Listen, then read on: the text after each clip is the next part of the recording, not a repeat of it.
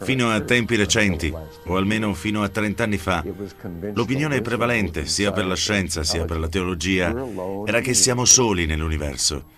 Il solo e unico serbatoio di vita nell'intero universo conosciuto. Ebbene, a questo nessuno crede più. Nel 1961 l'astronomo e astrofisico Frank Drake formulò la cosiddetta equazione di Drake, che calcola il numero di mondi con vita intelligente in grado sul piano tecnologico di comunicare con noi. Secondo i calcoli di Drake, esistono 10.000 civiltà evolute nella galassia della Via Lattea. Oggi, a distanza di quattro decadi, l'equazione di Drake è stata grandemente espansa dal dottor Amir Axel, autore di bestseller e professore di matematica e statistica presso il Bentley College in Massachusetts. Il suo libro Probability One sottolinea le ragioni del perché debba esistere vita intelligente nell'universo. I miei calcoli in Probability One vanno ben oltre quanto esplorato con l'equazione di Drake. L'equazione di Drake si riferisce solo alla nostra galassia. I miei calcoli si riferiscono all'intero universo visibile, che possiede miliardi di galassie, ciascuna delle quali contiene miliardi di stelle. Pertanto, se si moltiplicano tutte queste cifre, si ottiene una percentuale enorme di probabilità d'esistenza di vita. Credo che uno dei maggiori cambiamenti in questi ultimi anni, ovvero l'opinione degli astronomi riguardo l'esistenza di altre civiltà nell'universo, abbia a che fare con la scoperta di dozzine di altri sistemi planetari intorno alle stelle. Nella maggioranza dei casi sono pianeti giganti come Giove, inospitali per la vita. In questi sistemi planetari è plausibile siano presenti altri pianeti e quindi oggi guardiamo con ottimismo all'esistenza di vita altrove.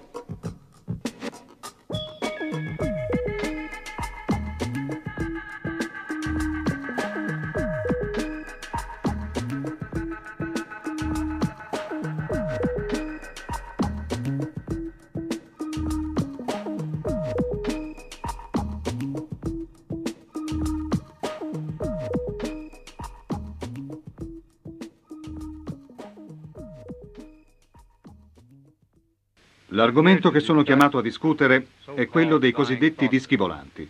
L'aeronautica è interessata a tale problema in quanto sentiamo il preciso dovere di identificare ed analizzare al meglio delle nostre capacità qualunque cosa sconfini nel nostro spazio aereo e possa rappresentare una minaccia o un pericolo per gli Stati Uniti. Nel contesto di tale impegno, dal 1947 ad oggi, abbiamo ricevuto ed analizzato più di 2000 rapporti. Una certa percentuale di questa voluminosa raccolta di rapporti è stata fornita da osservatori credibili di eventi relativamente incredibili. È questo il gruppo di osservazioni che stiamo ora tentando di risolvere.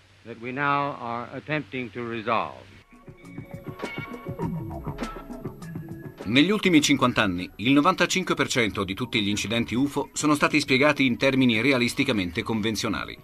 Le spiegazioni rientrano nelle seguenti categorie. Velivoli erroneamente identificati, palloni meteorologici, fenomeni atmosferici, aberrazioni luminose, allucinazioni di massa, falsi e gas di palude. Tuttavia, simili spiegazioni non trovano applicazione nel restante 5% dei casi.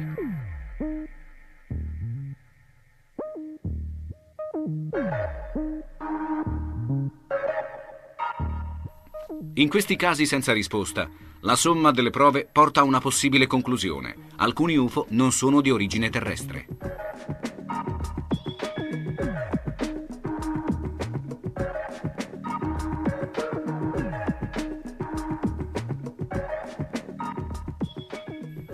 In questo documentario presenteremo casi ancora oggi inesplicabili, provenienti da tutto il mondo.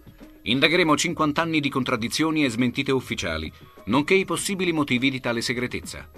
Esamineremo le teorie scientifiche proposte per i viaggi interstellari e le iniziative per la divulgazione della verità che oggi esigono dichiarazioni ufficiali su un argomento che si è sempre fatto passare come non meritevole di serie indagini.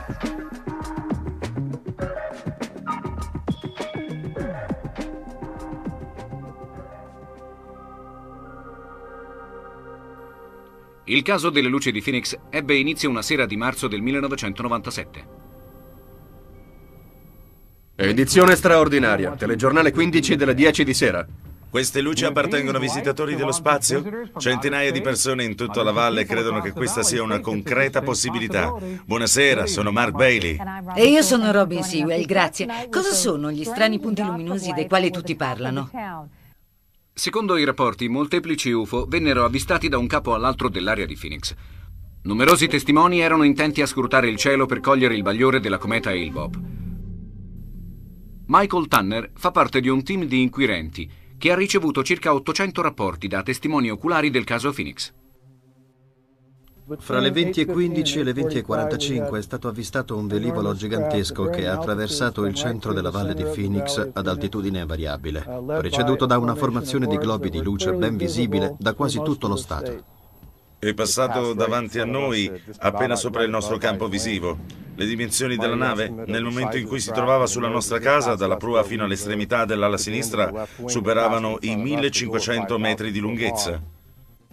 Ha solcato il cielo e mentre si spostava ci ostruiva la visuale delle stelle, ma la forma si distingueva. Quell'oggetto, anche se aprivi un giornale e lo tenevi steso davanti a te, lo vedevi lo stesso. Ma quale bombardiere B-2? Su una sola ala di quella nave potrebbero atterrare 40 dei nostri B-2. Un amico mi ha detto non crederai mai a quello che ho visto e io certo che ci credo. Per tutta la notte i telegiornali non hanno fatto altro che parlare dell'astronave. Hanno ipotizzato che fossero razzi di segnalazione e aeroplani informazione. Abbiamo controllato con l'amministrazione aeronautica federale, con Sky Harbor e con la base aerea di Luke e non c'è una spiegazione ufficiale per quelle strane luci nel cielo la scorsa notte. Il camionista Bill Greiner percorreva l'I-17 in direzione sud, verso la base aeronautica di Luke. Fu allora che notò diversi caccia che si alzavano per intercettare due oggetti non identificati in volo davanti a loro.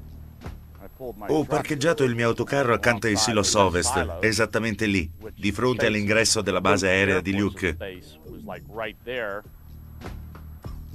E mentre effettuavo lo scarico della merce, improvvisamente tutto piombò nel silenzio più totale. Un silenzio inquietante. Poi un oggetto apparve proprio sopra la base, seguito da un altro che puntava verso Wickenberg e sono rimasti così sospesi nell'aria. Erano globi enormi e non emettevano alcun suono. Si libravano e basta, sopra la base.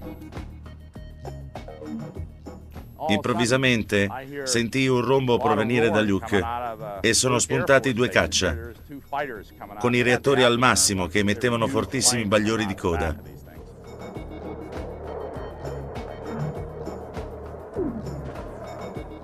I caccia mi superarono in un attimo e si lanciarono all'inseguimento di quegli oggetti, che però si sganciarono in un baleno. E così erano spariti. I militari dicono che le luci viste sull'Arizona la notte scorsa erano segnali luminosi, ma la gente che ha visto quelle luci dice che non erano affatto segnali luminosi.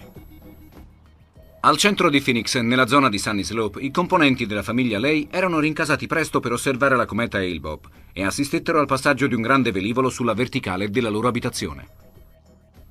Quando è passato sopra di noi la luce, l'ho vista benissimo. La punta partiva da lì, dalla fine della strada, e tutta la sua estensione laterale arrivava almeno fino a quella montagna laggiù. Era a 180-200 metri di distanza, con quelle enormi luci che brillavano dall'interno. Io ho guardato e dentro era tremolante, come quando a Phoenix fa molto caldo e sulla strada vedi una specie di tremolio e sembra tutto distorto. Ecco come da sotto appariva l'interno al centro dell'astronave. Ed è scivolato via così. Non ha emesso nemmeno un suono, nemmeno un suono. Un'altra testimonianza oculare arriva da Stacy Rhodes e da sua figlia Emily. Entrambe videro un velivolo gigantesco che passava sopra la loro automobile. Era a color canna di fucile, non brillava, non era invisibile. Era di un nero bluastro opaco. L'abbiamo guardato per un paio di minuti e non faceva nessun rumore. Mike Forzan vide la stessa astronave dal cortile dietro casa a Chandler, alla periferia di Phoenix. Se si guarda bene a nord, in direzione di Phoenix, le luci della città di Phoenix e quelle di Tempe, di Scottsdale, da tutte insieme si forma uno sfondo grigio chiaro. E quell'oggetto nero passava davanti allo sfondo grigio chiaro. Era facilissimo vederlo e abbiamo capito che non era roba nostra, perché era troppo grande. Anzi, era immensamente imponente. Era enorme. Francis Barwood, consigliere comunale di Phoenix, fu avvicinata da un giornalista che si lamentò dell'indifferenza mostrata dai politici locali. Il reporter mi disse che avevano contattato tutte le autorità, incluso il comune di Phoenix, e nessuno accettava di parlare. Mi disse che questo oggetto era passato dal nord di Prescott fino a Tucson e che era stato visto anche a Wickenburg, ma nessuno forniva delle risposte. Alcuni gli hanno detto che non erano disposti a parlarne, altri non avevano nulla da dire, perché non era accaduto nulla. In risposta alle pressioni dei suoi elettori, il governatore Five Simonton indisse una conferenza stampa. Darò disposizioni per un'inchiesta accurata tramite il Dipartimento della Pubblica Sicurezza e faremo tutte le necessarie indagini per scoprire se era un UFO. Simonton allora annunciò che era stata scoperta la causa delle luci di Phoenix. Ora chiederò all'agente Stein e ai suoi colleghi di scortare qui l'indiziato, così tutti potranno vedere il colpevole. E questo dimostra che avete tutti preso le cose troppo seriamente. Ci hanno riso in faccia. È stato semplicemente disgustoso. In pratica stava liquidando tutto ciò che quella gente aveva visto e dichiarato e ci bollava tutti quanti come matti da legare. Un atteggiamento del tutto fuori luogo per un uomo nella sua posizione. Nessuno voleva parlarne, che fossero autorità statali, locali, federali o militari. Non volevano interrogare i testimoni, dicevano non è successo nulla, oppure non è di nostra competenza. Solo Francis Barwood ne parlò apertamente chiedendo le ragioni delle mancate indagini, ma alle elezioni successive venne sconfitta e i media si accanirono tutti contro di lei. Perché sono tutti così spaventati? Mi vengono un paio di risposte. La prima è che hanno paura per la loro carriera, ma a un certo punto bisogna chiedersi che cosa è più importante, il tuo lavoro o la tua coscienza. E suppongo che per loro sia il lavoro. La seconda ragione è la paura del ridicolo. Il coinvolgimento dell'esercito statunitense nella questione UFO risale alla seconda guerra mondiale, quando i piloti delle forze aeree si trovarono di fronte a misteriose sfere luminose soprannominate Foo Fighters, i caccia infuocati che li tallonavano durante le missioni e poi sfrecciavano via. Volavano attorno a qualunque nostro velivolo, un comportamento strano, con la capacità di librarsi e di muoversi ad altissima velocità, di compiere manovre angolari, di salire e scendere volando in linea retta. Tutto silenziosamente e senza segni di propulsione, o ali o coda. Per noi 50 anni fa questo era impossibile. Nell'estate del 1947 numerosi UFO furono avvistati da autorità locali, piloti di linea e civili in tutto il mondo. Entro luglio questi avvistamenti erano finiti sulle prime pagine dei giornali di tutti gli Stati Uniti culminando l'8 luglio con il presunto recupero di un disco precipitato in un ranch nei pressi di Roswell, in New Mexico. L'esercito rispose con grande prontezza. Mandarono una miriade di agenti a setacciare tutta la zona di Roswell e noi invece ci tenemmo in disparte come degli idioti dicendo non esiste, era solo un pallone sonda. 50 anni dopo l'incidente di Roswell, il colonnello Philip J. Corso, ex membro del Consiglio per la sicurezza nazionale, ha rivelato che la storia dei palloni meteorologici fu una copertura per nascondere lo schianto di un'astronave aliena. Insabbiamo il fatto per proteggere le nostre installazioni perché passare per stupidi avrebbe distrutto la nostra organizzazione agli occhi del governo e dell'opinione pubblica. La discrezione è la parte migliore del coraggio e noi mantenemmo la cosa riservata. Pochi sapevano, solo comunicazioni da persona a persona, niente di scritto. Nonostante il governo americano sostenesse che gli UFO non esistono, questo memorandum segreto scritto dal generale Nathan Twining suggerisce il contrario. L'opinione prevalente espressa dal comando in materia aerea fu che il fenomeno riferito è qualcosa di reale e non visionario o fittizio. Il memorandum continua. Esistono degli oggetti, verosimilmente della forma approssimativa di un disco, di dimensioni così considerevoli da apparire grandi quanto un velivolo costruito dall'uomo. In questo clima di caos e nello sforzo di riorganizzare l'esercito statunitense, il presidente Truman approvò il National Security Act, sul quale venne fondata la moderna struttura della sicurezza nazionale americana. Inoltre, la legge sulla sicurezza nazionale istituiva il Consiglio per la sicurezza nazionale e la CIA. Quel decreto del 1947 consentì di creare uno Stato nello Stato.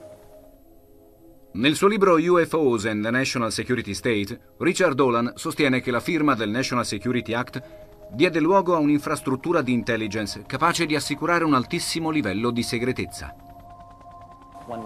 Avevano poteri illimitati, ricchezze illimitate, illimitato livello di segretezza e illimitata libertà d'azione. Il livello di segretezza imposto dal governo americano sulla questione UFO appare chiaro in questo memorandum top secret. Fu redatto nel 1950 dall'ingegnere elettronico Wilbur Smith, un alto funzionario del Dipartimento dei Trasporti canadese. Dopo un incontro con un autorevole scienziato collegato al Pentagono, Wilbur Smith fu informato del fatto che i dischi volanti esistono.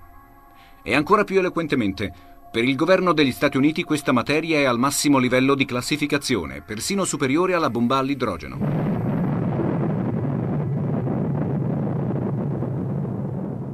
A mio parere temevano il panico incontrollato se la gente avesse saputo che qualcuno possedeva velivoli capaci di tali prestazioni a guerra appena finita. In una limpida notte del febbraio 1951, il tenente Graham Bethune era ai comandi di un aereo da trasporto della Marina statunitense, in rotta dall'Islanda all'America.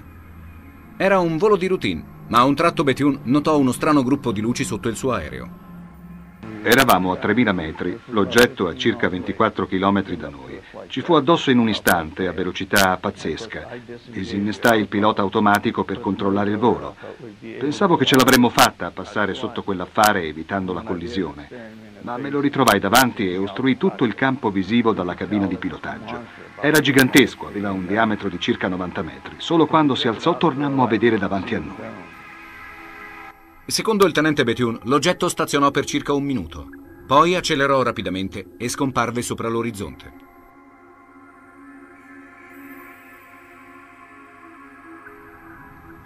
Al suo rientro all'aeroporto militare canadese di Newfoundland, Bethune venne interrogato a fondo da diversi ufficiali dei servizi segreti della Marina. La conclusione fu che gli ordinarono di tacere per sempre. È un ordine che alla fine accetti solo perché sei un militare e sei al servizio di una nazione per difenderla. Ti dicono di fare una cosa e tu la fai. La natura del gruppo responsabile della strategia di segretezza sugli UFO fu rivelata al tenente Bethune diversi mesi dopo, durante una conversazione con un agente dei servizi segreti della Marina. Io gli chiesi, beh, cosa ne è stato del mio rapporto? Mi disse che era finito nelle mani del capo operazioni dell'intelligence navale, poi era passato ad un comitato di intelligence interforze. Poco tempo dopo appresi che si trattava del MAGIC, il gruppo speciale di controllo dei servizi segreti. Questo supercomitato stabiliva cosa fosse d'interesse per la sicurezza nazionale e se una cosa lo era, se ne occupavano solo loro.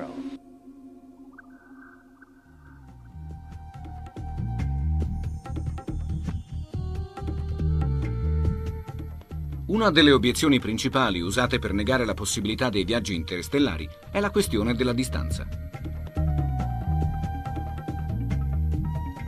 La stella più vicina, Alpha Centauri, si trova a 4,2 anni luce da noi. Se gli astronauti viaggiassero verso questa stella alla stessa velocità con la quale hanno raggiunto la Luna, impiegherebbero approssimativamente 100.000 anni. Un altro ostacolo da superare per viaggiare fra le stelle è rappresentato dalla quantità di combustibile necessaria. Il serbatoio di un'automobile contiene la quantità necessaria di carburante in relazione al peso del veicolo. Progettando dei propellenti in grado di alimentare i nostri razzi a grandi distanze, anche all'interno del Sistema Solare, si ha subito il grave problema di alloggiare il combustibile necessario alla propulsione. Se si vuole ottenere un sistema propulsivo con grandi capacità di scarico e la cui reazione chimica funga semplicemente da contenimento all'esplosione di un missile, hai un limite, rappresentato ad esempio dai motori degli shuttle, oltre i quali è difficile andare. Per questo dobbiamo trovare altre fonti di propulsione.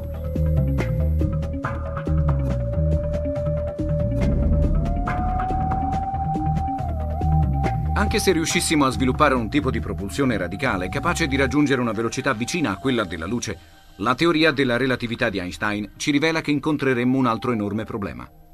La legge della relatività afferma che quanto più si cerca di avvicinare qualcosa alla velocità della luce, tanto più aumenta la sua massa, quindi alla velocità della luce la sua massa aumenta infinitamente, rendendo impossibile raggiungerla. Docente di fisica all'Istituto Rose, il dottor Brian Greene, autore del bestseller The Elegant Universe, ha svolto lunghe ricerche sulla relatività e sulla fisica quantistica. Green solleva un altro problema connesso al viaggiare vicino alla velocità della luce. Se un giorno gli astronauti riuscissero a viaggiare oltre la Luna a una velocità che sia una sostanziale frazione della velocità della luce, la relatività ci dice che quando ritorneranno sulla Terra subiranno un forte shock.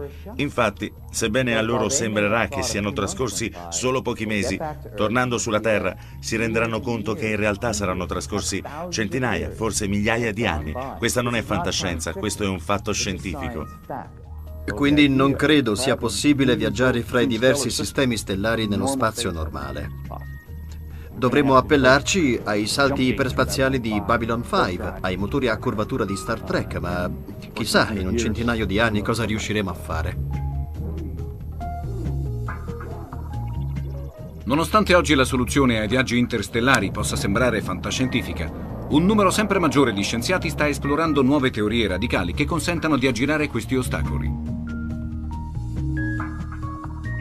In fisica teorica stiamo scoprendo che forse il nostro intero universo è una frazione di un universo infinitamente più grande, un universo multidimensionale, da studiare grazie alle più moderne teorie, come quella delle superstringhe. Potremmo uscire dallo spazio-tempo, spostarci in un altro luogo e ritornare nel nostro universo, in una zona molto distante. Einstein ci insegna che il tessuto dello spazio reagisce al suo ambiente, può deformarsi e curvarsi. E in effetti l'equazione della relatività generale riconosce che il tessuto dello spazio può avere curve molto accentuate. Distribuendo la materia e l'energia in modo appropriato, si può piegare lo spazio in maniera piuttosto significativa. Quindi, in teoria, volendo recarsi da un estremo all'altro dell'universo, sarebbe possibile evitare di percorrere l'intera distanza. Forse potremmo piegare il tessuto dello spazio e poi viaggiare da qui a qui, un viaggio molto breve, attraverso una scorciatoia, un wormhole.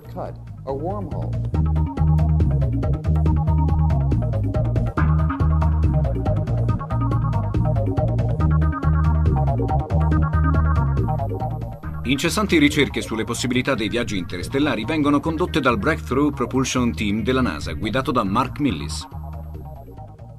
Vogliamo ridurre il problema ai minimi termini per affrontare i punti cruciali di alcune cose ancora da scoprire. Si può azionare un veicolo senza propellente? Si può conservare il momento inerziale?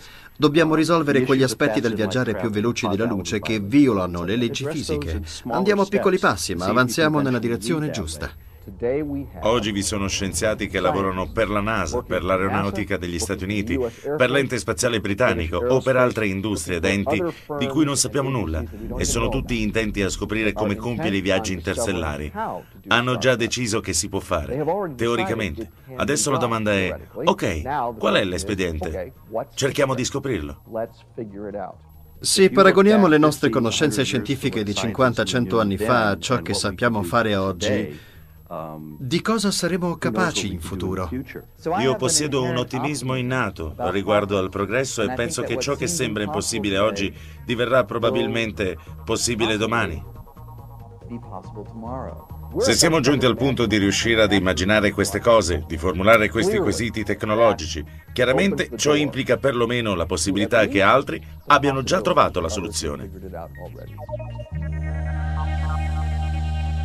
T-minus 15 seconds and counting. 9, 8, 7, 6, 5, 4, 3, 2... All right, there it goes! Nel 1963 Gordon Cooper fu l'ultimo astronauta americano a effettuare una missione spaziale in solitario.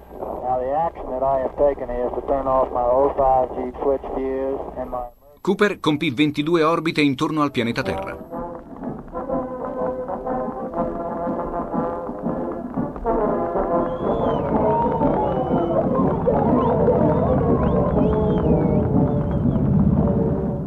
Molti di voi mi conoscono.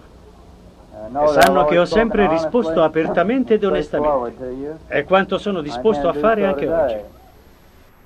Dieci anni prima, mentre era a distanza presso la base aerea militare di Edwards, Cooper fu testimone di un evento che 50 anni dopo resta ancora senza spiegazione. Cooper stava dirigendo le riprese filmate di una struttura per l'atterraggio di precisione dei caccia a reazione F-86. Improvvisamente un oggetto di forma discoidale apparve di fronte al cineoperatore. Dallo scafo si estesero tre dispositivi di un sistema d'atterraggio e l'oggetto si posò sul letto asciutto del lago.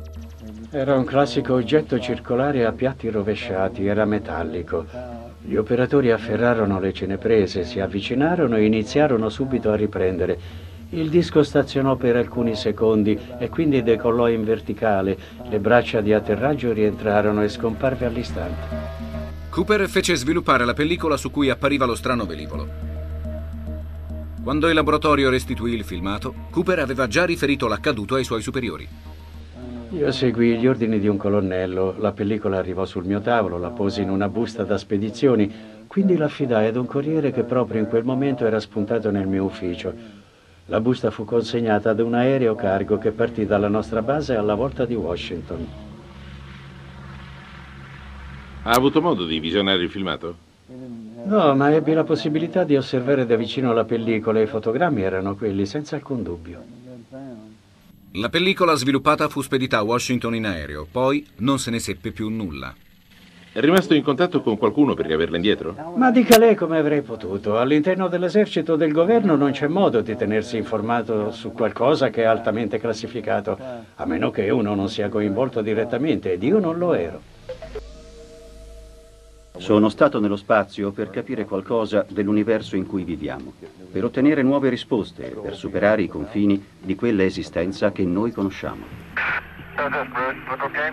Edgar Mitchell, astronauta dell'Apollo 14 e sesto uomo sulla Luna, nel suo libro The Way of the Explorer, afferma di non aver mai vissuto esperienze dirette con gli UFO.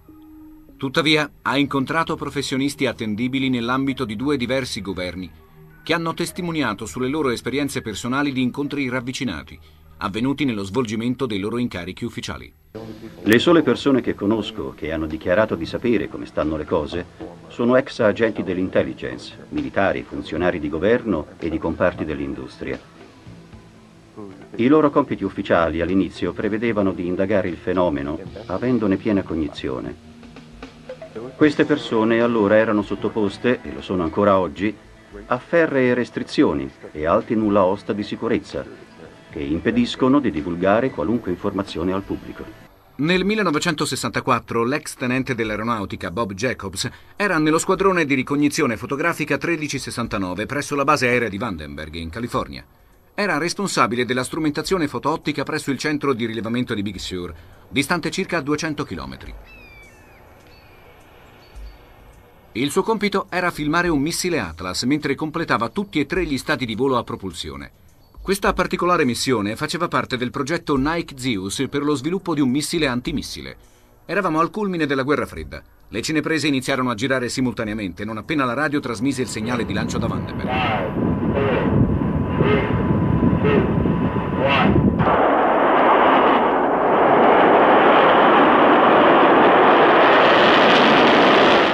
Avevamo puntato le cineprese verso sud-sud-est e il missile uscì dalle nuvole. Uno spettacolo magnifico. Il nostro personale poteva controllare la sua traiettoria con i telescopi elettroidraulici dotati di lenti da 180. Dal missile si distaccarono tutti e tre gli stadi, con dei bagliori brucianti. Senza strumenti, ad occhio nudo, si vedeva solo una scia di fumo lanciata nello spazio. Soddisfatti e contenti raccogliemmo l'attrezzatura, riavvolgemmo la pellicola con la ripresa telescopica del lancio e, insomma, il nostro primo esperimento di quel tipo era stato un successo. Il tenente Jacobs consegnò le pellicole alla base di Vandenberg perché le sviluppassero la notte stessa. Il mattino seguente a Jacobs fu ordinato di recarsi immediatamente nell'ufficio del maggiore Florence J. Massman, l'ufficiale di grado più elevato responsabile per la strumentazione ottica. Nell'ufficio erano già pronti uno schermo e un proiettore 16 mm. Il maggiore Masman mi ha fatto cenno di sedermi sul divano e c'erano due tizi, sì, due tizi in abito grigio, niente di visa. Fatto piuttosto insolito. A quel punto il maggiore Masman disse: Diamo un'occhiata. E accese il proiettore. Le immagini mostravano chiaramente il lancio di un paio di giorni prima a Big Sur. Appena il missile Atlas entra nell'inquadratura, si nota l'intero terzo stadio, propulso dai suoi missili laterali e quello centrale di sostentazione, perfettamente visibili. Un'ottima ripresa considerando che eravamo a 280 km dall'obiettivo.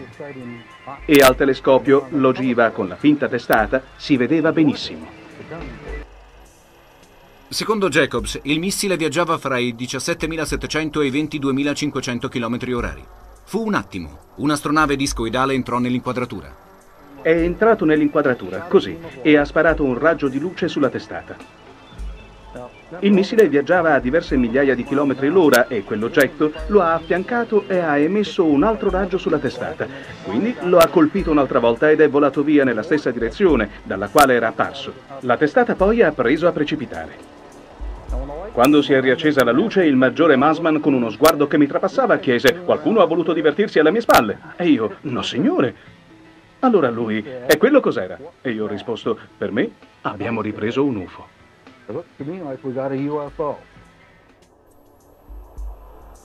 Quasi vent'anni più tardi vennero ottenute diverse lettere scritte dal maggiore Masman.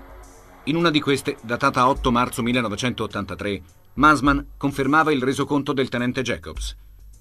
Nel filmato, l'ipotesi all'epoca era di natura extraterrestre. I dettagli erano vaghi e basati sui ricordi. La forma era quella del classico disco, il cui centro sembrava una bolla rialzata. Un giorno, dopo aver discusso l'argomento, il maggiore Mansman mi disse si ricordi che di questo incidente non deve parlare mai più. Per quanto la riguarda, non è mai accaduto. In un'altra lettera il maggiore Mansman descrive il momento in cui i due agenti si impossessarono del filmato.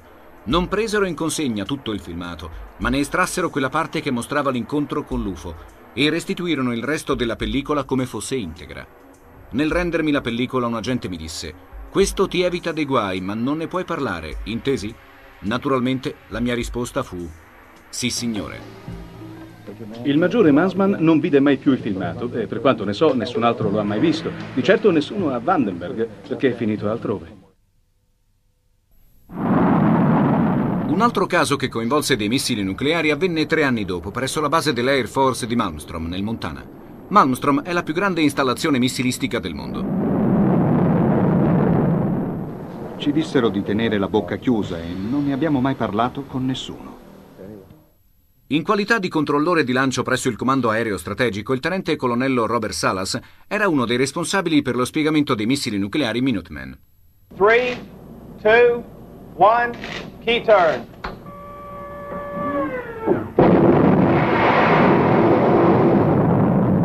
Questi missili dovevano essere lanciati come contrattacco a un eventuale attacco nucleare. Il 16 marzo 1967 il tenente colonnello Salas era di servizio quando fu contattato dal suo ufficiale di picchetto, che lo informava della presenza di un oggetto non identificato sopra l'area missilistica. Salas ordinò alle sentinelle di osservare e riferire ogni ulteriore sviluppo. Mi richiamò nel giro di pochi minuti. Era molto spaventato. La sua voce tradiva grande agitazione. Disse che c'era un oggetto volante che si librava poco al di fuori del cancello principale. Era di forma ovale, di colore arancio-rossastro e stazionava silenziosamente. Informai dell'accaduto il mio comandante e mentre gli stavo riferendo delle due chiamate, i nostri missili entrarono in condizione di stallo. Erano stati disabilitati uno dopo l'altro. Perdemmo quasi 20 missili quella mattina. Dopo aver parlato con il comandante, Salas ricontattò l'ufficiale di picchetto. La guardia mi disse che l'UFO era appena scomparso, dopo un decollo velocissimo. Ora, consideriamo che i missili erano tutti a controllo individuale. Quindi, se qualcosa avesse creato un disturbo, ad esempio nel sistema elettrico o nel sistema di controllo di comando, anche di un solo missile, non avrebbe potuto influenzare gli altri. Inoltre, i silos di lancio erano separati da diversi chilometri Tutti questi fattori ci portano a ritenere che l'oggetto in questione, in qualche maniera, sia stato in grado di disattivare quei missili. Qualche ora dopo, Salas ricevette l'ordine di presentarsi all'ufficio indagini speciali delle forze aeree per essere interrogato da due ufficiali dell'OSI. Finito il rapporto, uno degli ufficiali dei servizi di intelligence strategica si alzò e disse lei ora firmi questi documenti che le vietano di divulgare qualsiasi informazione relativa a questo incidente, per nessuna ragione, a nessuno e mai. Firmai il rapporto. In seguito, né quei due né altri tornarono sull'argomento. Diversi documenti declassificati di recente avvalorano le dichiarazioni di Salas in merito agli avvistamenti di UFO nei pressi di Malmstrom. Questo rapporto preliminare, datato 24 marzo 1967, afferma che tra le 21.10 e le 24.40 ora locale, il distretto della base aerea di Malmstrom ricevette numerosi rapporti su avvistamenti UFO nell'area di Great Falls, nel Montana. Inoltre, il rapporto dichiara che giunsero rapporti sull'atterraggio di un UFO nelle vicinanze di Belt, nel Montana, da diverse fonti, compresi alcuni funzionari dell'ufficio dello sceriffo della contea di Cascade. In un altro telex segreto dell'Air Force, precedentemente classificato, si legge il fatto che non si riesca a identificare subito una causa apparente per la perdita di 10 missili è motivo di grave preoccupazione per questo quartier generale.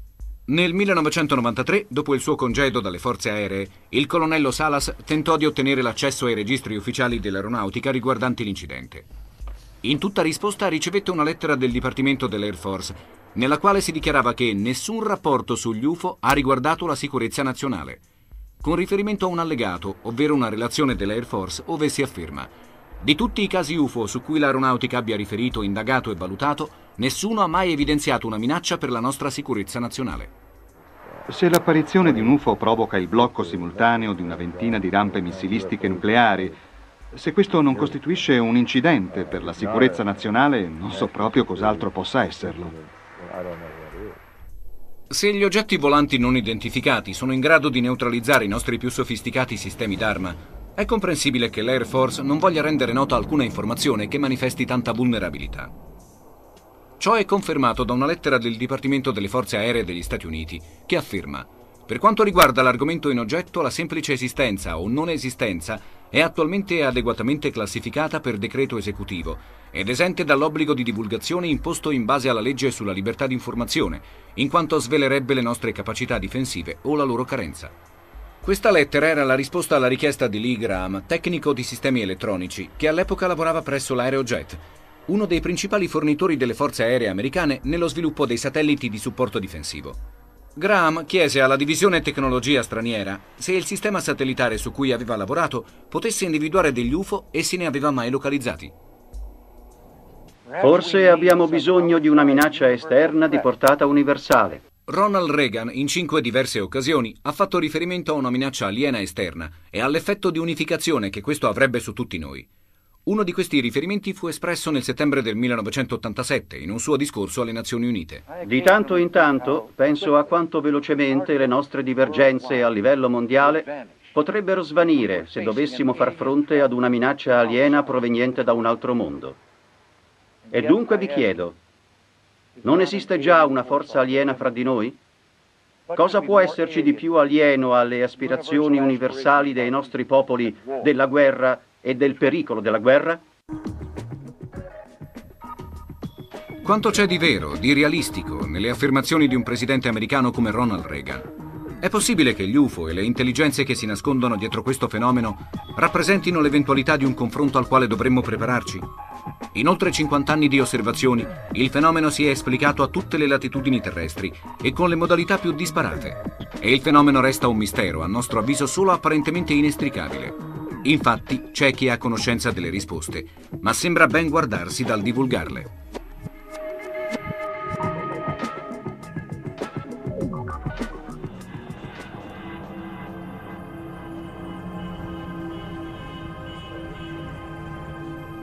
Non tutti i governi scelgono la politica di negazione sistematica del fenomeno UFO. A partire dalla caduta del comunismo nel 1989, le informazioni sugli UFO sono divenute molto più accessibili in Russia.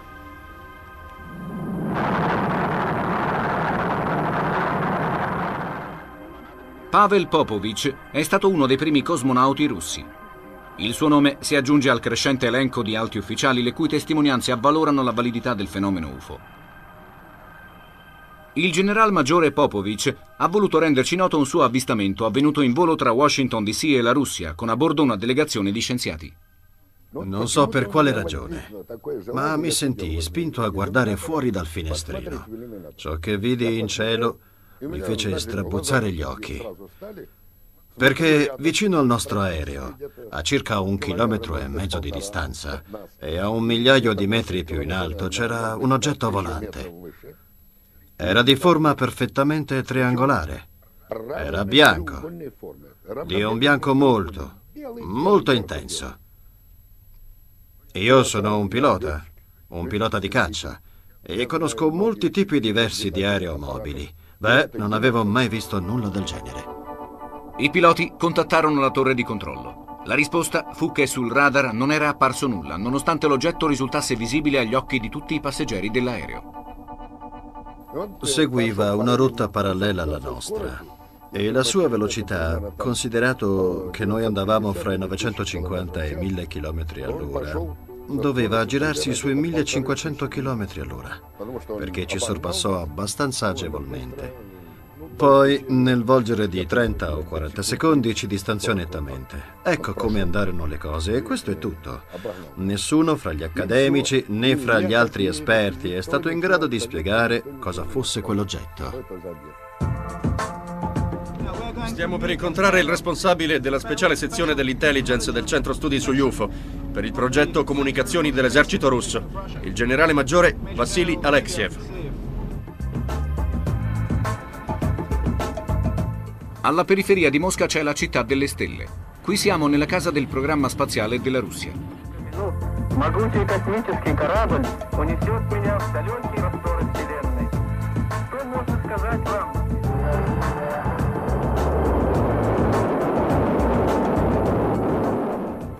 Durante la corsa allo spazio, sul finire degli anni 50 e all'inizio dei 60, anche i russi registrarono numerosi avvistamenti di oggetti volanti non identificati.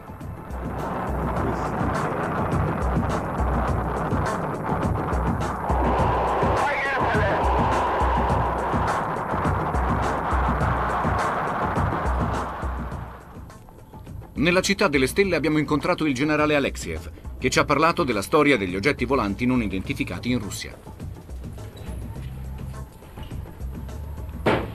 All'epoca tutti pensavano a qualcos'altro. Gli americani credevano fossero i russi. I russi pensavano fossero i giapponesi. Ma nel nucleo centrale del sistema, negli ambienti maggiormente informati, si andava sviluppando, anzi si era ormai concretizzata, la consapevolezza che l'origine del problema fosse di natura completamente differente. Ed era qualcosa con cui gli americani e i russi avrebbero dovuto fare i conti. Durante la guerra fredda con l'Unione Sovietica, l'aereo spia americano U-2 era uno dei progetti classificati ai massimi livelli di segretezza. Sul finire degli anni 50, Gordon Cooper fu coinvolto nella ricerca e sviluppo di questo velivolo e conosceva i sistemi aerospaziali più avanzati. Ebbene, Cooper era certo che quanto aveva visto era un oggetto non costruito sul pianeta Terra. È escluso che dalla nostra parte disponessimo di velivoli di quel tipo e al 99,9% sono sicuro che anche i russi non possedevano nulla del genere. Purtroppo dobbiamo riconoscere che dagli anni 90 ad oltre l'anno 2000 la Russia non poteva disporre di tali capacità. Immaginiamoci allora negli anni 50. no, non eravamo a quel livello. È fantasia allo stato puro.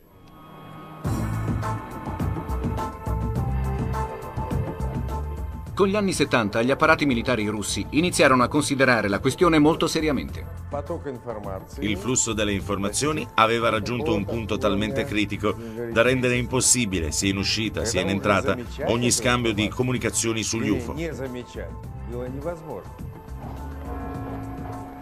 A questo punto l'Unione Sovietica stanziò ingenti somme di denaro per lo studio ad ampio raggio del fenomeno UFO. Per portare il progetto di studio sugli UFO ad un punto concreto ci vollero circa otto mesi. Con quei risultati in mano, gli apparati iniziarono a pensare che il fenomeno in realtà esisteva davvero. Dopo il crollo del regime sovietico, la Glasnost portò una nuova era di apertura. Abbiamo raggiunto Mineral Water, una città ai confini con la Cecenia, per incontrare il vice ministro degli interni, il colonnello Opravic. L'alto ufficiale ci ha riferito di un suo avvistamento avvenuto in volo a bordo di un aereo di linea nei cieli della Russia.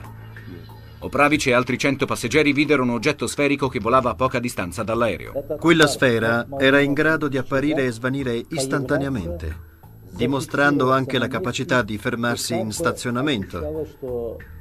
Sembrava intenzionato a scortarci, talonando il nostro aereo. La cosa durò circa un'ora. Solo quando iniziamo la nostra discesa finale verso l'aeroporto, solo allora perdemmo di vista l'oggetto.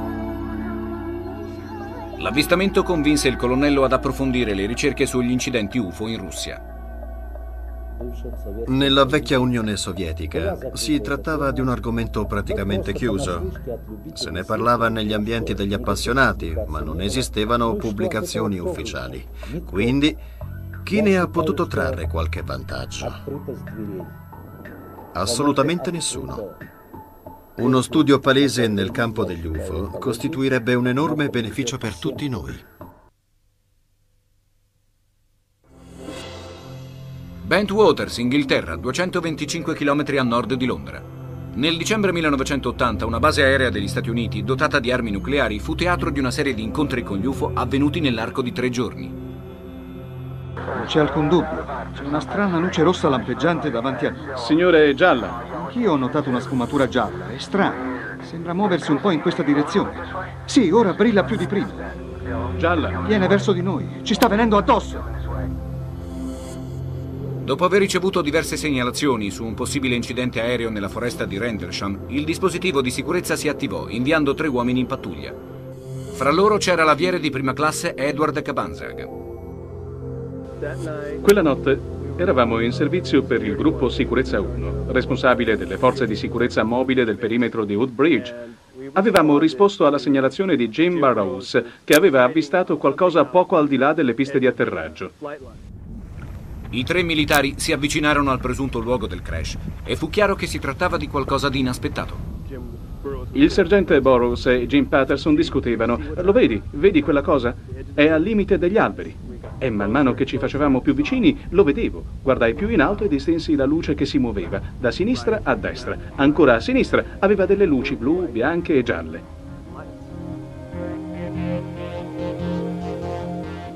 E più ci avvicinavamo più perdevamo il segnale radio del centro controllo sicurezza.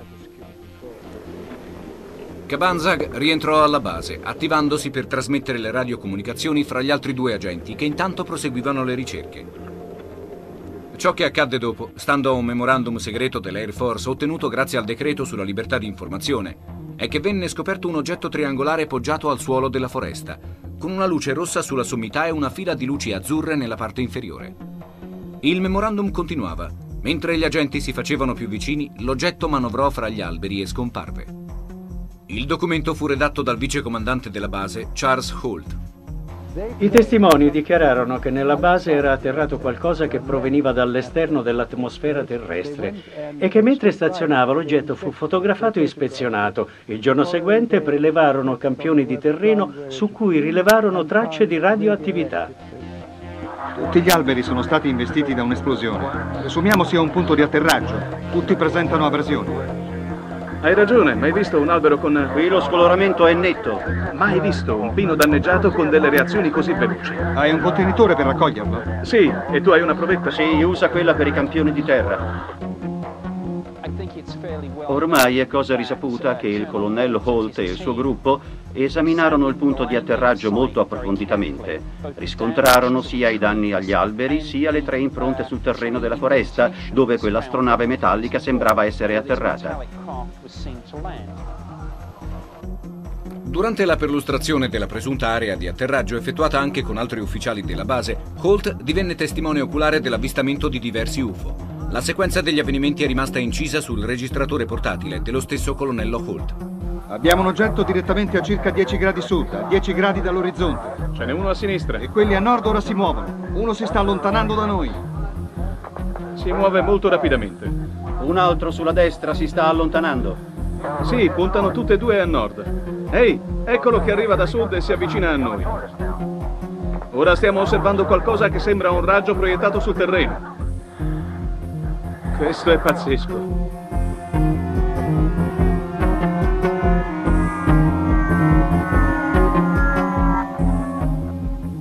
La versione dell'aeronautica militare degli Stati Uniti è che la base fu teatro di un avvistamento, testimoniato sia da ufficiali di grado elevato sia dalla polizia di sorveglianza.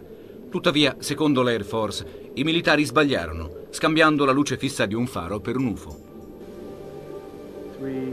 Lo vedemmo in tre, tre avieri ben preparati, e ci imposero il silenzio. Quando tornò alla base, all'aviere Kabanzag fu ordinato di fare rapporto al colonnello Holt. Mi chiese cosa avevo visto, cosa era successo, e io glielo dissi. Poi Holt mi disse di sottoscrivere un documento nel quale si affermava che ciò che avevo visto era il fascio luminoso di un faro e che il fatto rientrava nella completa normalità.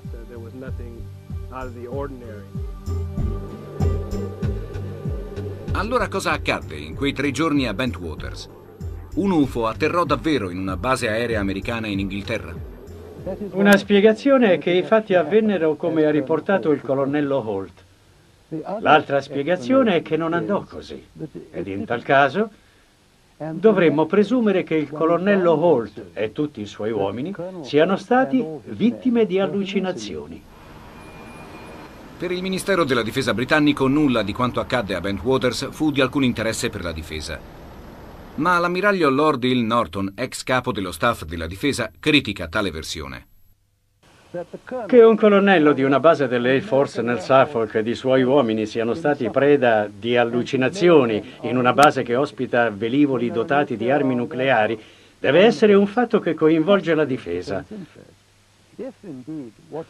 Se quanto Holt ha riferito corrisponde a verità, e perché mai se lo sarebbe inventato, sicuramente l'intrusione di un veicolo proveniente dallo spazio esterno e non costruito dall'uomo in un perimetro militare del nostro paese è un fatto che in ogni caso implica la difesa.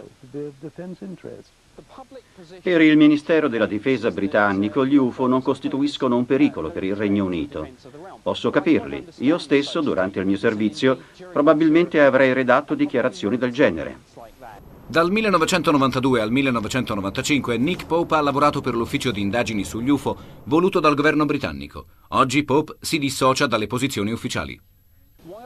È giusto sostenere che da parte degli UFO non si sono avute azioni apertamente ostili, ma dire che non ci sono elementi che riguardano la difesa nazionale è del tutto prematuro, perché nessuno sa cosa siano gli UFO. Per più di cinque anni Georgina Bruni ha condotto indagini sull'incidente di Bentwaters. Il suo libro You Can't Tell the People, non puoi dirlo alla gente, ne costituisce un esaustivo resoconto. Nel maggio 2001 la Bruni ricevette svariati documenti declassificati dal Ministero della Difesa sull'incidente di Bentwaters, documenti oggi noti come i Rendlesham Files. Uno dei primi documenti del file dimostra, nero su bianco, che il generale Gabriel, all'epoca capo dell'Air Force statunitense in Europa, era in possesso di prove schiaccianti. Perché il generale Charles Gabriel, uno dei più alti esponenti dell'esercito statunitense in Europa, avrebbe avuto a che fare con i dati dell'incidente se il caso non fosse stato di estrema importanza? Qui non sono i ricercatori UFO a parlare, ma gli stessi rappresentanti dello staff difesa e intelligence degli Stati Uniti, che, a indagini concluse, hanno ammesso che i dati sulle radiazioni erano dieci volte superiori al normale. Un altro documento dei Rendlesham Files stabilisce la strategia prescelta dal Ministero della Difesa nei confronti della stampa, istruendo le autorità su come rispondere ai media. Nel documento si dichiara che il Ministero della Difesa è convinto che non vi sia stato nulla di interesse per la difesa e che è fuori discussione che non ci fu alcun contatto con esseri alieni. Una volta discussi con Margaret Thatcher, ex primo ministro del Regno Unito, in merito alla questione UFO. Le sue parole furono: Lei raccolga i fatti, ma alla gente non ne può parlare. Ci dissero di tenere la bocca chiusa e noi non abbiamo parlato, ma quello che vedemmo per me resta definitivamente non identificabile.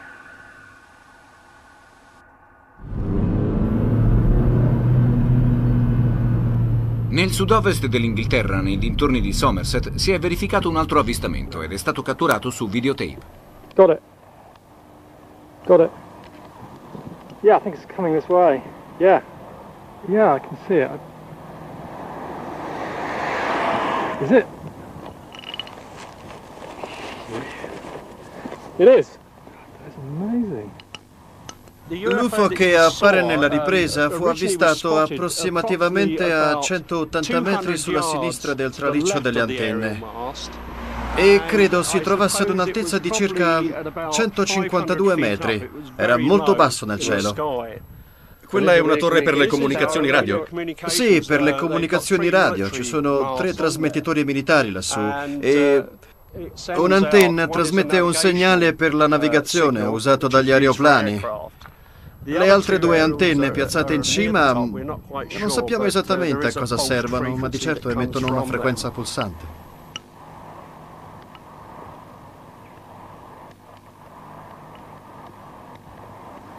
Dal primo momento in cui lo vide Rod Dickinson, che lo ha ripreso, l'UFO è rimasto visibile per circa 12 minuti. Un lasso di tempo piuttosto lungo per un avvistamento diurno. Abbiamo portato il video alla divisione effetti speciali della Lucasfilms, l'Industrial Light and Magic, a San Raffaele, in California, perché lo analizzassero. Ci siamo rivolti a Bill George, insignito con l'Oscar quale supervisore degli effetti speciali. Il suo contributo più famoso in vent'anni di attività è stato nel film Guerre Stellari, la minaccia fantasma. Bill George ha esaminato il video per determinarne l'autenticità.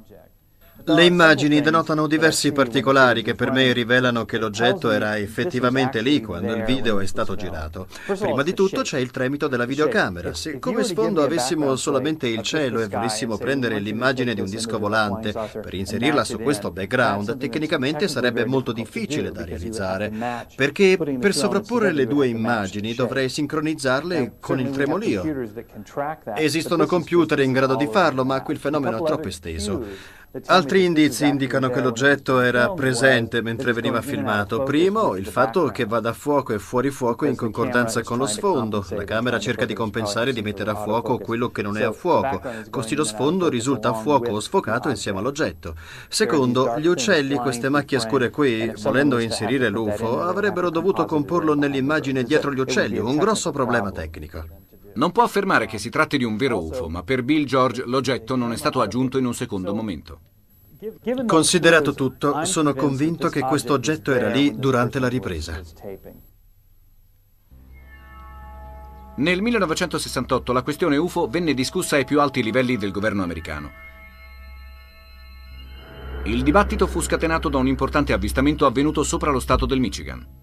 Vedevo la luce su entrambi i lati e poi la luce rossa irradiò un bagliore su tutto l'oggetto che somigliava a un disco rotondo. Raggiunse la cima degli alberi, si fermò e ne scaturì una luce blu e bianca. Per la CBS se ne occupò Walter Cronkite. L'hanno visto i residenti della zona e anche la polizia. Il sergente Noah Schneider dell'ufficio dello sceriffo lo ha disegnato così. Che ne pensa? Beh, era proprio un disco volante. Le forze aeree mandarono un consulente, Allen Hynek, per esaminare cos'era accaduto. E Hynek, dopo un paio di sopralluoghi nell'area, dovette affrontare delle spinose conferenze stampa. Hynek si rifece dichiarando: Non so con esattezza, ma potrebbe essersi trattato di fuochi fatui. Un piccolo fuoco fatuo appare qui, si spegne. Un altro appare da quella parte e si spegne. Ma l'illusione, osservandola a distanza, è che gli oggetti si spostino avanti e indietro. E il pubblico era assolutamente furioso. E la stampa praticamente si fece beffe di questa spiegazione. Ford all'epoca, membro del congresso del Michigan, decise di agire e richiese delle udienze pubbliche da parte del Comitato per i servizi armati. In una recente intervista telefonica in esclusiva, il presidente Ford ha confermato il suo coinvolgimento nelle indagini. Senza alcun dubbio. Scrissi al presidente del Comitato per i Servizi Armati, Mendel Rivers, chiedendo che tale indagine venisse intrapresa.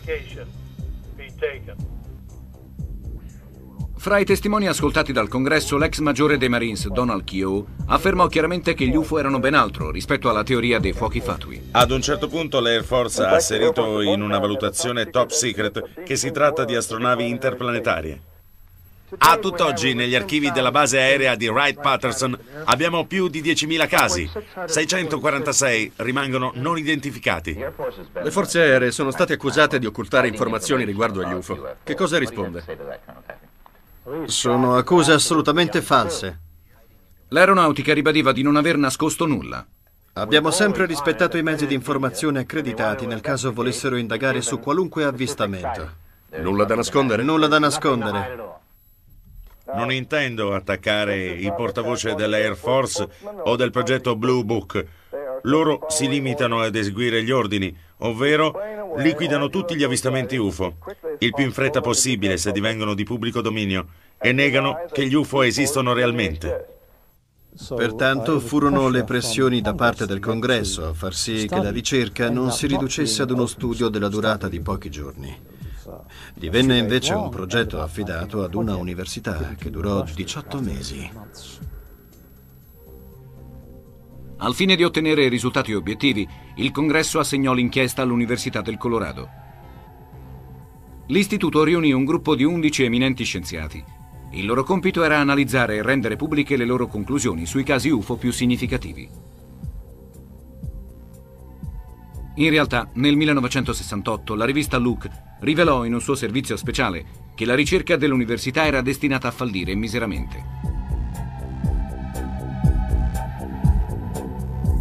Il direttore del progetto, il dottor Edward Condon, si dimostrò prevenuto fin dal principio. Nel febbraio del 1967 Condon dichiarò la mia opinione in questo momento è che non vi sia nulla da scoprire. E aggiunse, ma non devo arrivare a conclusioni prima di un anno.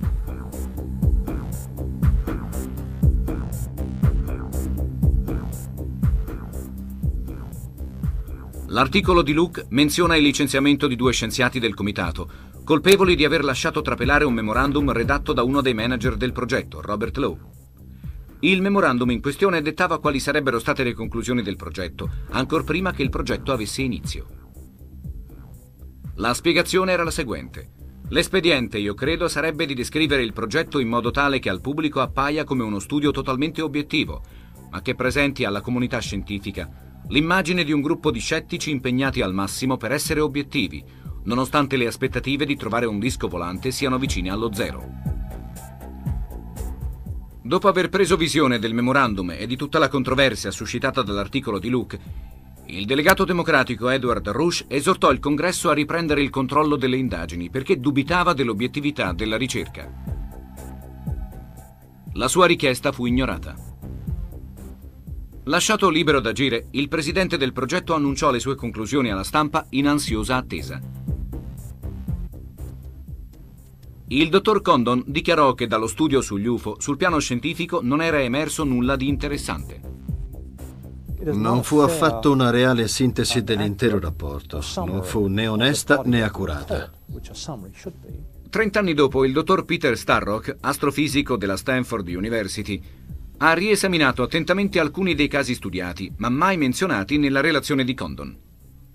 Il rapporto Condon è un documento veramente complesso. Se vi cercate i casi spiegati con le anatre in volo li troverete. Se vi volete scoprire casi davvero interessanti, quelli che rappresentavano una vera sfida per i ricercatori, troverete anche quelli. E riscontrerete la presenza di alcuni episodi che lo staff dei ricercatori autenticò come non identificati. Mi riferisco ad esempio a due casi radar visuali analizzati da McDonald e Thayer. In conclusione, sebbene le spiegazioni convenzionali o naturali non potessero essere scartate, in questo caso tali probabilità sembravano scarse, mentre piuttosto alta appariva la probabilità della presenza di almeno un autentico UFO. La sintesi finale di un altro caso fu questo rimarrà uno dei più sbalorditivi avvistamenti radar mai documentati, sul quale al momento non è possibile trarre conclusioni.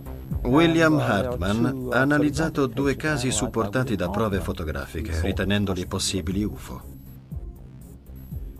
Questo è uno dei pochi rapporti sugli UFO dove tutti i fattori esaminati, geometrici, psicologici e fisici, appaiono coerenti con le asserzioni di due testimoni che videro uno straordinario oggetto volante, argenteo, metallico, a forma di disco, del diametro di decine di metri ed evidentemente artificiale. Questo caso però non figura nella sintesi di Condon. La sezione che la maggior parte della gente può leggere, quella a cui la stampa avrebbe fatto riferimento, erano le poche pagine di raccomandazioni e il sommario, all'incirca un capitolo molto breve, redatto interamente da Condon. La commissione di scienziati dunque condusse un'indagine obiettiva, ottemperando alla richiesta del Congresso. Appare però chiaro che il direttore del progetto ignorò i dati, affermando che nulla corroborava il fenomeno UFO. Il 18 dicembre 1969 il New York Times riferì che il dottor Condon aveva dichiarato che si trattava di un mucchio di dannate sciocchezze e che gli dispiaceva essersi lasciato coinvolgere in una tale assurdità. Le conclusioni espresse da Condon oltre 30 anni fa vengono usate ancora oggi come punto di riferimento per prevenire ulteriori indagini scientifiche ufficiali.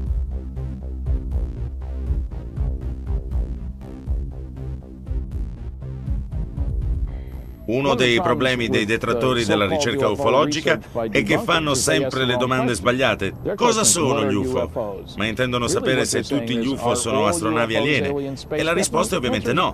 La domanda corretta è alcuni UFO sono di origine aliena?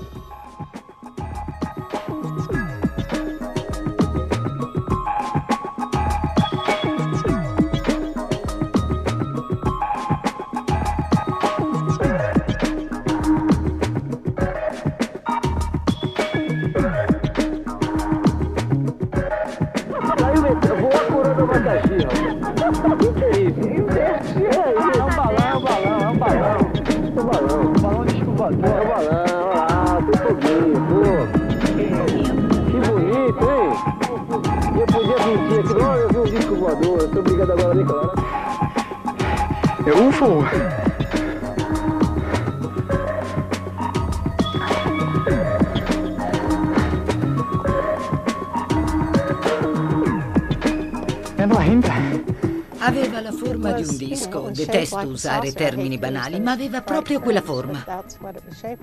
Guardai in su e improvvisamente c'era questo... Sapete, devo proprio dirlo, disco volante, che sembrava trovarsi a bassa quota, proprio sopra di noi. Ecco, guardate quel ramo d'albero. Mi sembra che quando volò attraverso la strada si trovasse più o meno a quella distanza. Si vedeva che si muoveva, ma il fatto è che in un attimo era sparito. Nulla di ciò che possedevamo all'epoca poteva corrispondere alle descrizioni delle dimensioni, della forma e delle prestazioni di quei velivoli.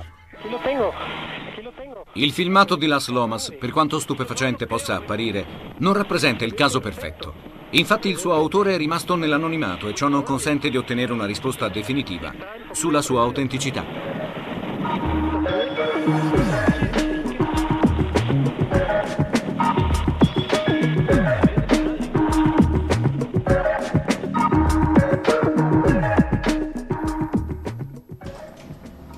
Nel 1993 il dottor Steven Greer lanciò il progetto Disclosure.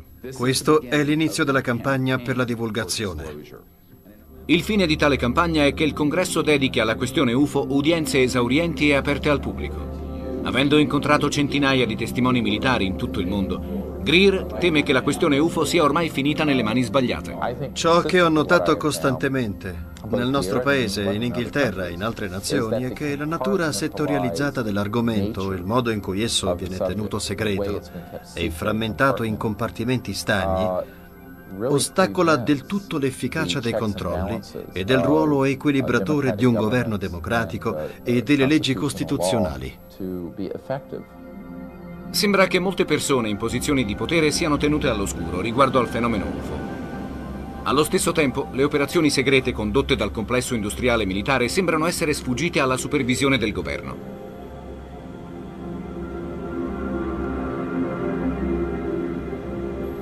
Fu negli anni 50 che questa faccenda sfuggì al controllo. Eisenhower lo sapeva ed è per questo che disse Nei seggi del governo dobbiamo guardarci dall'illegittima acquisizione di potere, sia essa perseguita o meno, da parte del complesso industriale militare.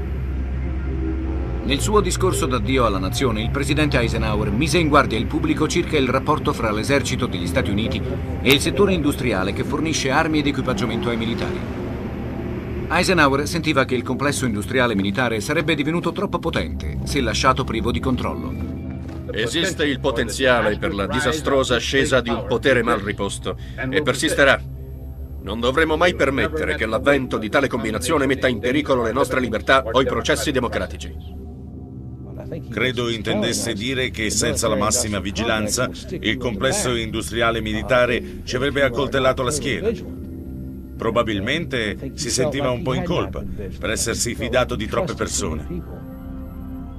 Il generale di brigata Steven Lopkin ha prestato servizio per il Dipartimento Segnalazioni dell'esercito presso la Casa Bianca durante la presidenza Eisenhower. Le maggiori preoccupazioni di Eisenhower riguardavano il complesso industriale militare. Si era reso conto che stava perdendo il controllo. Si era reso conto che il fenomeno con cui ci si confrontava, di qualunque cosa si trattasse, non sarebbe stato gestito dalle persone migliori. Se non ricordo male, le sue parole furono così non andrà a finire nelle mani giuste. Chi muove i fili? Fino a che punto è arrivata questa faccenda? Dove è arrivato questo Frankenstein? Dove vogliono condurci gli apparati industriali e militari segreti ormai sfuggiti ad ogni controllo?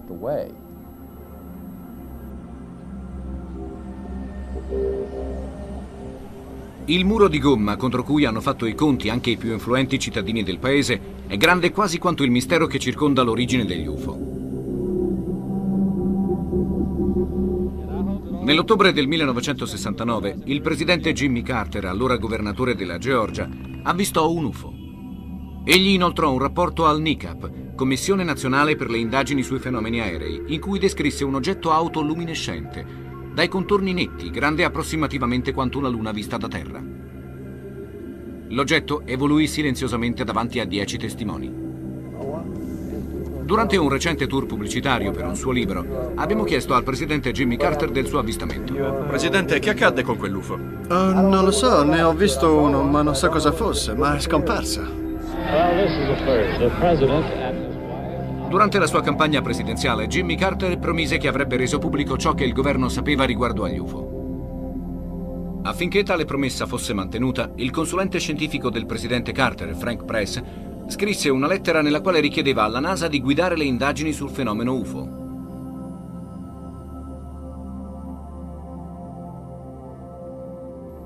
La notizia giunse all'orecchio del colonnello dell'aeronautica Charles Sen, il quale intervenne immediatamente con una sua lettera alla NASA che terminava con questa frase.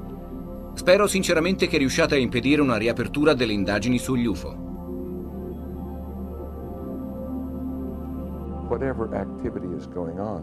Che si tratti di un gruppo clandestino, semigovernativo o semi-privato, essa ha raggiunto un'estensione tale da sfuggire totalmente, per quanto ne so, a qualunque controllo governativo di alto livello. Questa è una grave preoccupazione. Nel dicembre del 1977 la NASA declinò ufficialmente la richiesta del presidente Carter, suggerendogli di non prendere alcun provvedimento per avviare ricerche in questo campo. Ha fatto indagini quando era presidente? Sì, ma le risposte sono molte e nessuno sa o possiede prove di fatto.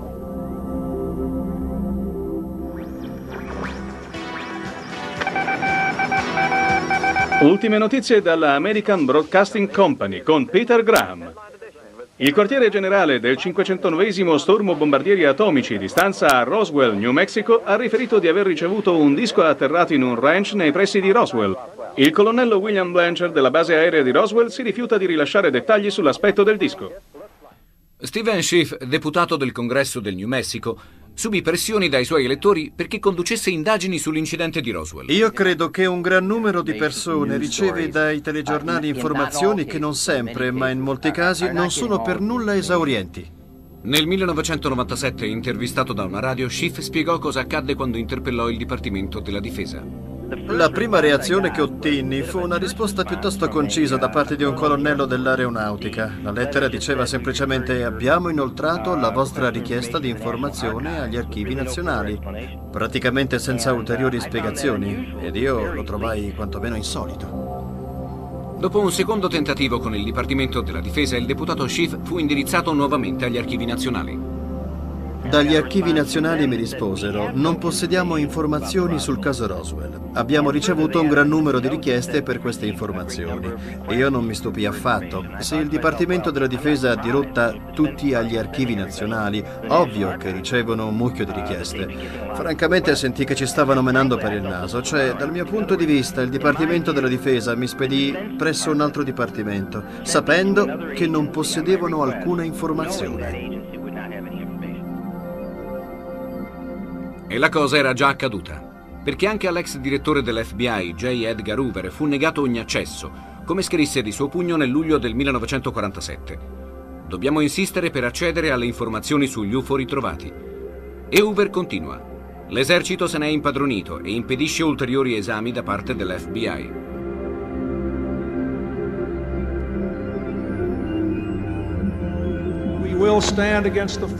Più recentemente lo stesso sarebbe toccato alle richieste del presidente Bill Clinton. Clinton incaricò delle indagini il vice procuratore generale Webster Hubble, suo amico di lunga data. Nel suo libro Friends in High Places, Hubble ricorda un favore speciale che il presidente Bill Clinton gli chiese durante il suo primo mandato alla Casa Bianca. Webb mi disse, se ti metto a capo del Dipartimento di Giustizia voglio che tu trovi per me la risposta a due domande. Primo, chi ha ucciso John Fitzgerald Kennedy? Secondo, esistono gli UFO? Parlava sul serio. Hubble condusse delle indagini ma le risposte furono deludenti per entrambi i casi. In merito abbiamo chiesto delucidazioni al signor Hubble. Mi chiedevo se lei a questo punto ricordasse ulteriori particolari. No. No, tutto quello che sapevo l'ho messo nel mio libro. Voglio dire, suggerisco che contattiate Mr. Clinton. Contattammo il presidente Bill Clinton e ricevemmo questa lettera. È una risposta della NASA nella quale si afferma che nessun ente governativo è attualmente responsabile di indagini sugli UFO, perché non esistono prove reali dell'esistenza di vita aliena su altri pianeti o che gli UFO siano collegati agli alieni. Ci si scontra con un muro. A chi bisogna rivolgersi? Ci provi con qualcuno e quelli ti rispondono non possiamo dirglielo, è top secret. E allora cosa puoi fare? Nulla. Capisce come funziona il governo? Dicono di rivolgersi alla NASA? Ma chi della NASA? Dopo l'esperienza accumulata lavorando a contatto dei massimi livelli di governo, non saprei suggerirvi da chi andare.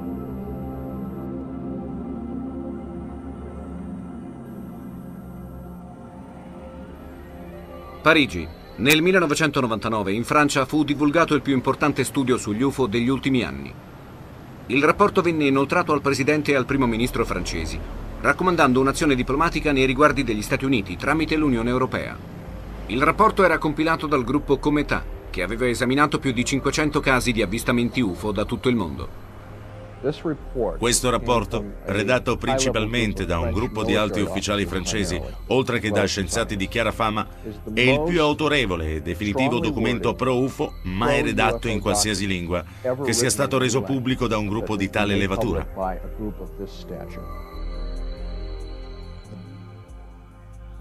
Il Cometà era costituito da ammiragli e generali francesi e da scienziati di livello internazionale, come André Lebeau, direttore del CNES, l'equivalente della NASA. Il generale Bernard Norlin, ex comandante dei quadri tattici delle forze aeree. E Jean-Claude Rive, ex direttore dell'osservatorio di Lione. Il titolo è UFO e difesa. A cosa dobbiamo essere preparati? Il testo si compone di 92 pagine. Il gruppo Cometà ha ricevuto dati raccolti da numerosi enti scientifici. Molti dei loro contenuti erano basati su rapporti presentati da piloti militari e civili. Questo documento ufficiale è un'indagine militare interna, pertanto non destinata a pubblica diffusione. Il rapporto è corredato da un'ampia sezione fotografica. La scelta è caduta su istantanee che sono state analizzate scientificamente per determinarne l'autenticità.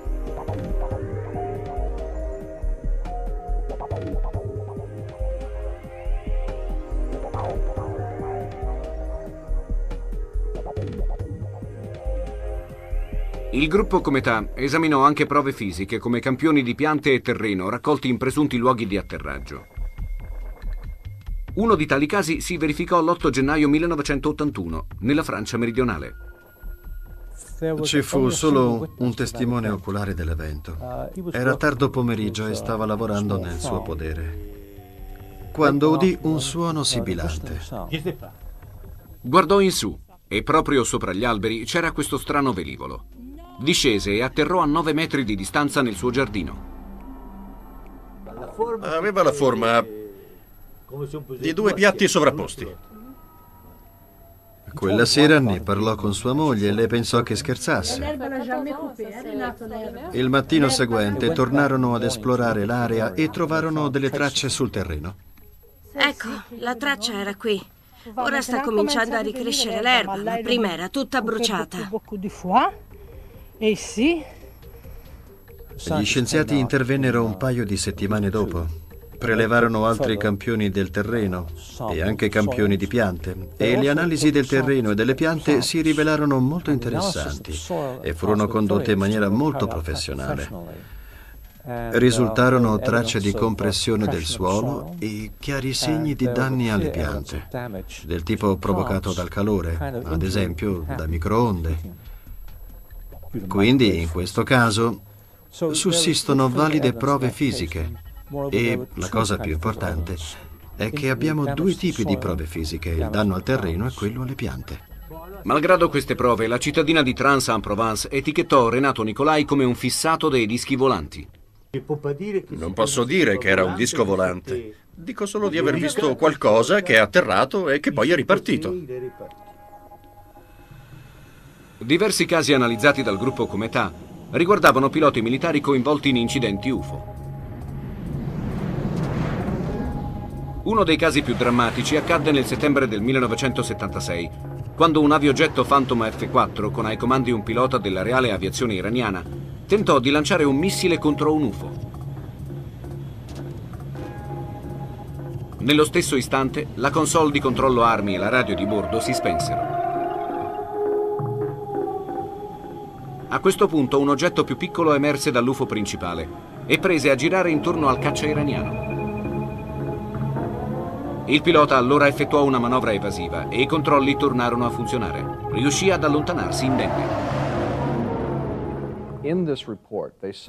In questo rapporto dichiarano che in effetti gli UFO sono reali. Il fatto è che l'ipotesi extraterrestre, in alcuni casi, potrebbe essere la migliore o addirittura l'unica risposta e non può essere ignorata. Sono una civiltà tecnologica, fanno cose che noi probabilmente non possiamo fare.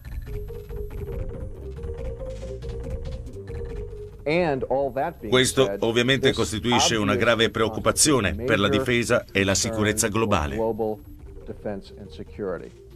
Quando il rapporto fu completato, fu consegnato a svariati giornalisti francesi di primo piano, fra loro Bernard Toinel, direttore della rivista VSD. VSD è un settimanale francese nello stile di Time Life. Trattiamo argomenti di carattere generale, non siamo affatto specializzati in avvistamenti UFO. Il gruppo Cometà acconsentì alla pubblicazione del rapporto su VSD a patto che non venisse manipolato in alcun modo. Se il pubblico fosse stato messo al corrente del rapporto Cometà, allora il rapporto non sarebbe scomparso in qualche genere di, per così dire, buco nero ufficiale o semi-ufficiale. Così il rapporto Cometà divenne un fatto di pubblico dominio e tale rimane. A tutt'oggi la relazione non è stata pubblicata ufficialmente al di fuori della Francia. Per quanto riguarda la stampa statunitense, contiamo solo un articolo pubblicato sul Boston Globe. È proprio la sua natura controversa fornire a questa storia un elevato standard giornalistico. Ho riportato le conclusioni espresse nel rapporto dai generali e dagli scienziati, ho evidenziato i documenti governativi inerenti alla sicurezza nazionale e gli UFO, come avevano fatto i generali in Francia. Nonostante la sua abnegazione, Leslie Kien ha incontrato molte resistenze nel far pubblicare la storia. Mi sono rivolta a molte redazioni con cui in passato avevo collaborato, però ridevano e riattaccavano il telefono. I media ridicolizzano la questione. Anche se il mio articolo trattava di fatti e di risvolti giornalistici ad alto livello, la cosa non li interessava. Una situazione davvero frustrante perché ero convinta dell'estrema importanza di una storia assolutamente da pubblicare.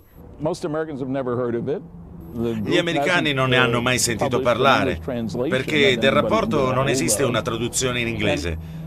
Sembra che l'atteggiamento dei francesi sia Ehi, voi americani, state nascondendo ai vostri alleati la tecnologia che avete appreso dai dischi volanti. Il messaggio è diretto al Pentagono, non alla gente comune. Sanno che il Pentagono sa che gli UFO esistono, quindi è un rapporto importante. Non ci sono pseudonimi, ma nomi eccellenti. Non è coperto da anonimato e somiglia a una netta presa di posizione sul fatto che alcuni UFO sono astronavi extraterrestri.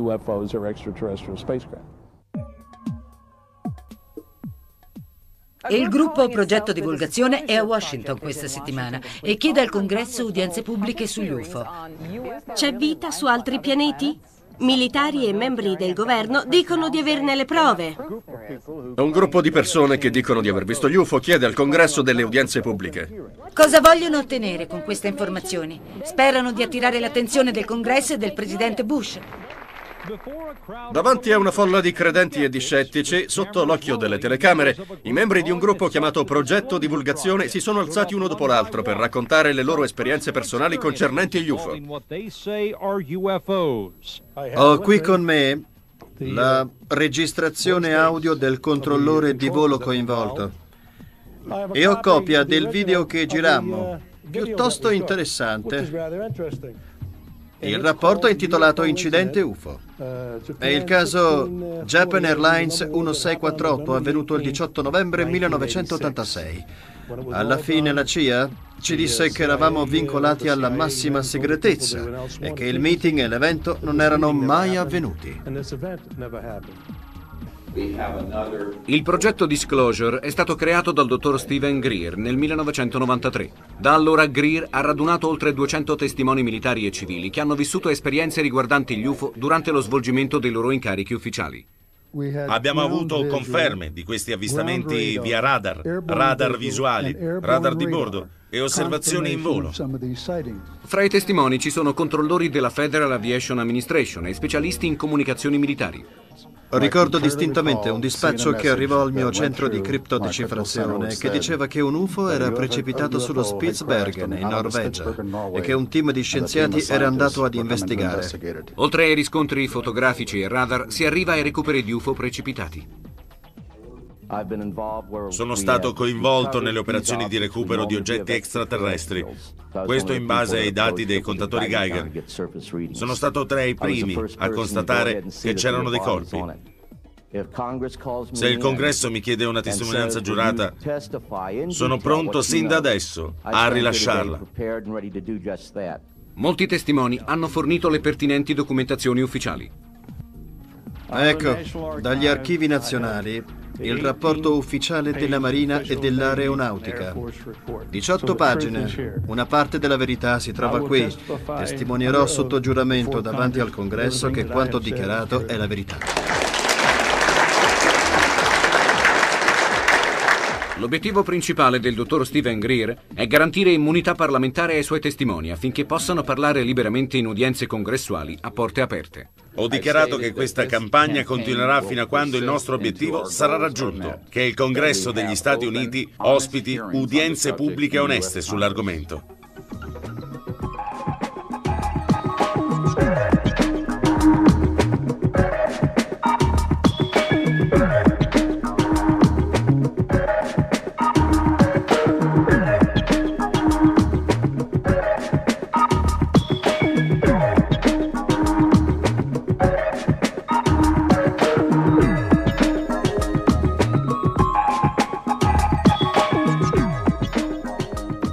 Spesso, nei casi UFO più attendibili, la spiegazione ufficiale è più incredibile dell'evento stesso.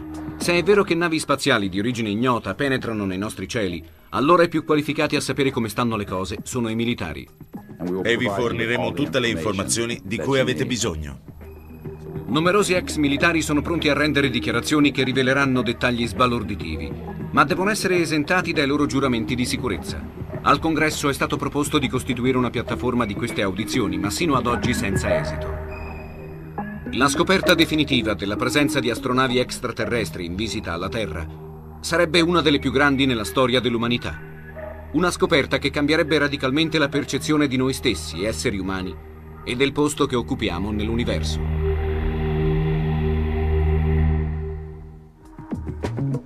Stop.